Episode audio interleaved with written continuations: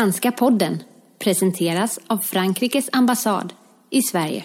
Bonjour à tous. Aujourd'hui, nous avons le plaisir de recevoir dans Franska podden Mathilde Damgé, qui est journaliste au Monde dans la rédaction des Décodeurs et qui est intervenue au séminaire organisé par l'ambassade de France en Suède sur le populisme et plus particulièrement les réponses que les médias peuvent apporter au populisme. Donc bonjour Mathilde. Bonjour. Euh, en quelques mots, est-ce que vous pouvez vous présenter euh, quelle est votre, euh, votre carrière, quel est votre profil euh, de journaliste, quels sont vos thèmes favoris? Alors, je m'appelle Mathilde Damgé, j'ai trente-six ans, je suis journaliste euh, depuis plus de dix ans euh, et je fais effectivement partie des Décodeurs euh, depuis leur création il y a quatre ans. Euh, j'étais plus spécialisée en économie euh, auparavant, donc une, euh, un domaine que je traitais euh, pour Le Monde euh, depuis déjà un an et demi. Avant, euh, j'étais à l'A F P et encore avant, j'étais euh, au journal La Croix. Euh, médias pour lesquels j'ai traité successivement euh, d'actualité sociale, d'actualité des entreprises, d'actualité des marchés. Euh, j'étais à Londres au moment de la crise euh, en deux mille huit, euh, où je suivais les matières premières et les devises, ainsi que la politique de euh, la Banque d'Angleterre. Euh, et je me suis retrouvée au Décodeur euh, avec une casquette effectivement un peu plus éco, Euh, même si aujourd'hui nos rôles sont relativement euh, bien partagés et on, on est euh, ce qu'on appelle dans la rédaction des couteaux suisses, c'est-à-dire qu'on est capable de traiter de n'importe quelle actualité euh, assez rapidement euh, ou en profondeur dans des dossiers euh, plus fouillés. D'accord, donc justement les Décodeurs, c'est, euh, c'est quelque chose qui est assez nouveau euh, au sein du journal Le Monde, ça fait quatre ans vous dites euh, que ça existe, est-ce que vous pouvez nous, nous expliquer un peu ce que c'est ? Alors, euh, les Décodeurs, euh, à l'origine, c'était un blog euh, qui a été créé pendant la campagne de deux mille douze euh, et qui visait à offrir un décryptage de la parole publique euh, pendant une période hautement sensible, qui est une période de campagne. Cette expérience a été euh, concluante, a eu un, un, un succès immédiat auprès des lecteurs et, et s'est donc transformée euh, en, dans la création d'un, d'un service à part entière euh, que j'ai rejoint, et qui est dirigé par Samuel Laurent depuis, depuis sa création.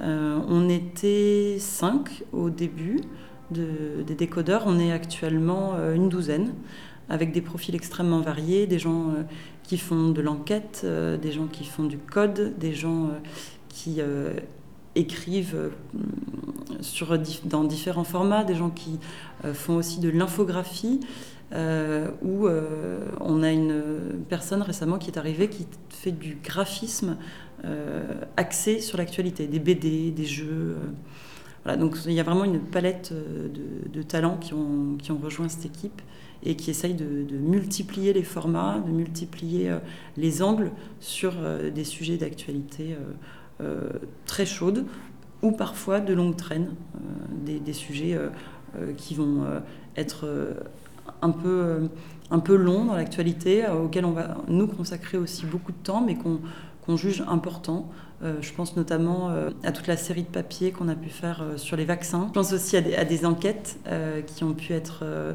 réalisées à plusieurs mains, avec d'autres services, euh, notamment les Panama Papers, dont j'ai fait partie. Où... Est-ce qu'il y a une, une méthode de travail euh, On sait que les Décodeurs, en fait, vous faites du fact-checking, vous vérifiez les faits. Est-ce que vous avez une démarche, une méthode ? Alors, euh, c'est vraiment du cas par cas, en fait. Hein, ça dépend euh, de la façon dont le, le sujet euh, surgit dans l'actualité. Vous vous appuyez beaucoup sur les data, sur les données ? Tout à fait. C'est un des pôles euh, des Décodeurs. Pour résumer de façon assez schématique, on a effectivement une approche qui est euh, de l'enquête data. Donc, c'est vraiment euh, le data journalisme, euh, le data journalisme en français le plus pur. Hein, on, on, Concrètement, on prend des tableaux Excel, on nettoie les données et, euh, et on essaye de faire parler les chiffres pour raconter une histoire. Donc ça, ça sera quelque chose qu'on, qu'on a par exemple mis en scène euh, dans des enquêtes sur euh, Airbnb.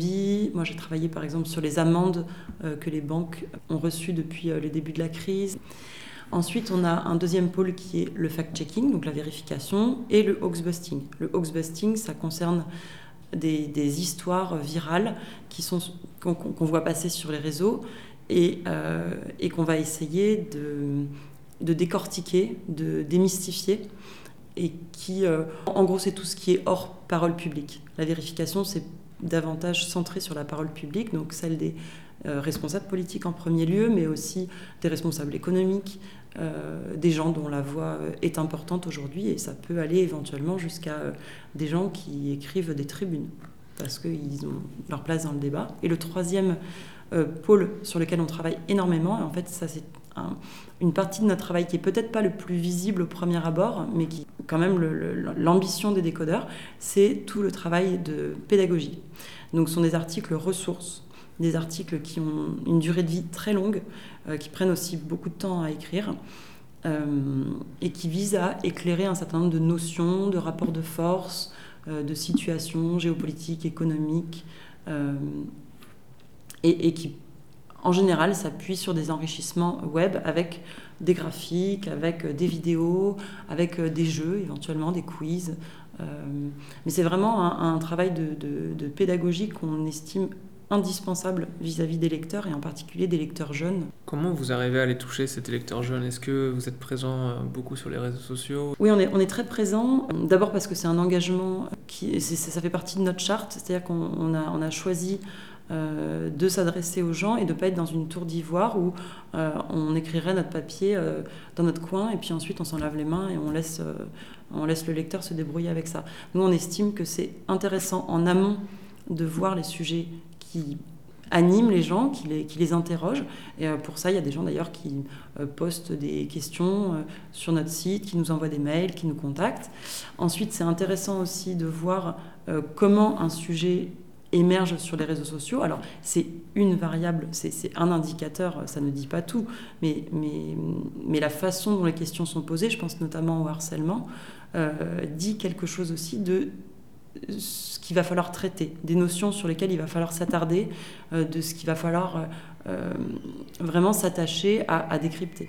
Et puis, en aval, on est également présent, puisqu'on assure le, le suivi de nos, de nos papiers euh, une fois qu'ils ont été publiés, on va répondre aux questions, on écoute les remarques qui sont faites, si besoin est, on opère des correctifs et on les notifie. Euh, on estime qu'en fait, on a des comptes à rendre euh, d'un bout à l'autre de la chaîne et, euh, et qu'on a tout à gagner à être en contact avec nos lecteurs. Comment vous faites pour euh, appréhender les, les phénomènes viraux sur les réseaux sociaux, puisque vous dites que vous vous concentrez principalement sur la parole politique, la parole publique? Quand vous voyez des, des fake news qui se déploient massivement sur les réseaux sociaux, comment est-ce que c'est quelque chose que vous traitez aussi ?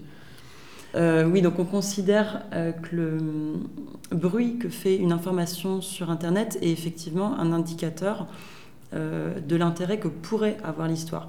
Ça reste un indicateur et euh, ce qui importe avant tout, c'est ce qu'on va pouvoir en dire. C'est-à-dire qu'il ne s'agit pas de surfer sur un buzz, il s'agit quand même avant tout d'être dans l'actualité et de parler d'un sujet qui va importer, enfin de, de changer la donne. Euh, ensuite, il y, y a l'exigence d'actualité, puis il y a une deuxième exigence qui est importante, euh, c'est de ne pas augmenter l'effet Streisand. C'est-à-dire c'est, l'effet Streisand, c'est quand on, euh, on donne du poids à quelque chose qui finalement aurait pu rester un épiphénomène et qu'on en fait quelque chose de médiatique alors que ça n'aurait pas dû l'être. Ça, on fait très attention à ça. Euh, il se trouve que assez souvent, quand on s'empare d'un sujet, il a déjà fait son chemin parce que ça va très très vite euh, sur les réseaux sociaux et il a déjà de l'audience et il a déjà réussi à, à cliver ou à polariser les opinions ou à susciter des réactions. Est-ce que vous avez des outils euh, particuliers, techniques pour surveiller ces réseaux sociaux, des algorithmes euh, qui, qui choisissent des mots-clés ou c'est vous simplement vous scrutez euh, non, au non, le jour et... Oui, ouais, on regarde. Euh... Après, on a, on, enfin, on a des abonnés euh, qu'on suit tout particulièrement qui sont des bons aiguillons, qui sont des, des gens qui, euh, alors qu'on soit d'accord ou pas avec eux, mais soit qui auront remarqué quelque chose de pertinent, soit au contraire euh, qui auront une réaction dont on sait qu'elle peut provoquer euh, euh, une suite de réactions en chaîne derrière. Ça, c'est des indicateurs auxquels on va être attentif. Donc ce matin, le, le séminaire était sur le populisme. Est-ce que vous avez espoir que les médias puissent véritablement lutter contre le populisme ? euh, On a un espoir quand même, parce qu'on voit là depuis quatre ans, euh, de, depuis qu'on on, on travaille euh, ensemble contre le, le, la propagation de, des fausses informations, on voit quand même que nos, nos articles sont lus, qui sont partagés, qu'on nous sollicite pour euh, présenter notre travail. On, on voit aussi que même parmi ceux qui sont déjà convaincus, il y, y a des gens qui sont quand même très, très friands d'approfondissement. C'est-à-dire qu'il y a non seulement ce désir de faire le, le tri entre le bon grain et l'ivraie, euh, entre le vrai et le faux, mais il y a en plus un, vraiment un, un appétit de, de, de connaissances, de, euh, d'a, oui, d'approfondissement de, de, de sujets qui du coup nous encouragent à proposer des... Des, des sujets à forte valeur ajoutée, comme on dit, des sujets qui prennent un peu du temps. C'est là que vous faites appel aux infographies et au côté visuel des articles. Exactement. Et puis, euh, et, et puis c'est là aussi où on essaye de multiplier les, les portes d'entrée, les formats, les quiz. Alors, donc il y, y a ces lecteurs euh, fidèles et, et curieux et très en demande euh, que je vous citais. Et après, il y a toute cette deuxième partie qui est un peu, enfin, le ventre mou des lecteurs. Qui sont, qui sont vous et moi en réalité, hein, qui, qui sont des gens euh, très désireux de, de, de se tenir au, au courant, euh, mais qui n'ont pas toujours le temps, qui n'ont pas toujours les réflexes, euh, qui se font avoir sur les réseaux sociaux euh, et, et qui en fait aimeraient qu'on leur indique euh, ce qu'il faut lire pour gagner un petit peu du temps, quelles euh, sources de référence se tourner s'ils ont envie de, d'approfondir. Et en fait, c'est ce travail-là que nous, on essaye de faire, pour restaurer aussi la confiance qui a été quand même largement perdue avec, euh, avec une partie du lectorat. D'accord. Cette semaine, le, l'Assemblée nationale étudie euh, une proposition de loi bon. du gouvernement sur les fake news. Vous pouvez nous en dire, euh, nous en dire un mot ? Alors, on, nous, on a eu euh, accès à des détails du, du projet de loi. Ça a été publié dans un, dans un article. Hein. On verra ce qui, ce qui vraiment en, en ressort à la fin.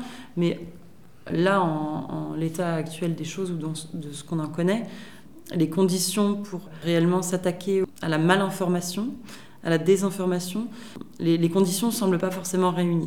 C'est-à-dire qu'on a l'impression que ça va être quelque chose de, d'assez symbolique pour marquer les esprits. C'est, l'idée, c'est d'envoyer un message à l'opinion publique, probablement aussi aux plateformes, mais on n'est pas tout à fait sûr que euh, ce soit réellement applicable, notamment pour euh, la partie qui fait le plus débat, qui est euh, la partie qui touche à la propagation de, de fausses informations sur les réseaux sociaux. Mais euh, il me semble que cette loi vise à responsabiliser davantage les, les plateformes des réseaux sociaux. Est-ce que vous pensez que ça pourrait être efficace ? Bah, il faut de toute façon leur, euh, leur envoyer ce message, ça, ça, semble, ça semble nécessaire. Ensuite, est-ce que euh, les dispositions de la loi feront que les plateformes vont adopter une régulation plus stricte et euh, vont se, s'auto-contrôler de, de façon plus, plus drastique ? Ça, c'est pas garanti, quoi. Merci Mathilde Damgé d'être venue intervenir à notre séminaire et merci pour ce podcast. Merci à vous.